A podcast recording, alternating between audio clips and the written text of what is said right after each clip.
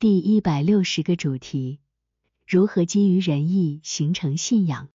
以下将解释如何从仁义形成信仰。每个人都有自然层面的心智和灵性层面的心智。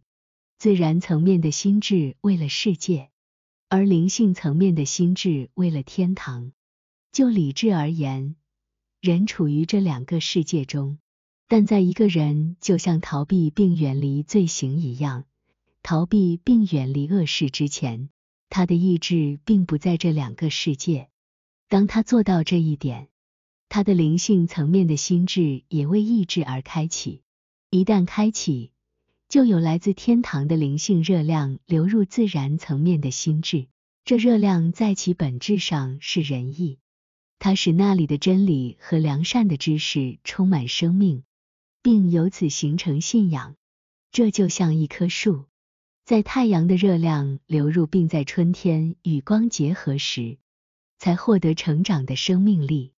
一个人的觉醒完全可以类比于一棵树的生长，即世界的热量使后者生长，天堂的热量赋予前者生命。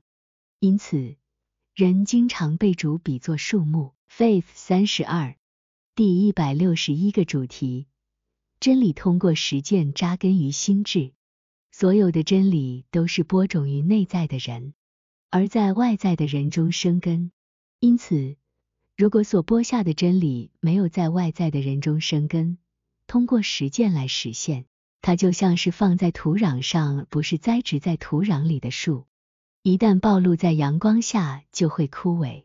那些通过实际行动实践真理的人，在死后会带着这种真理的根基，但仅仅知道和承认真理的人却不会带着这种根基。A R 幺七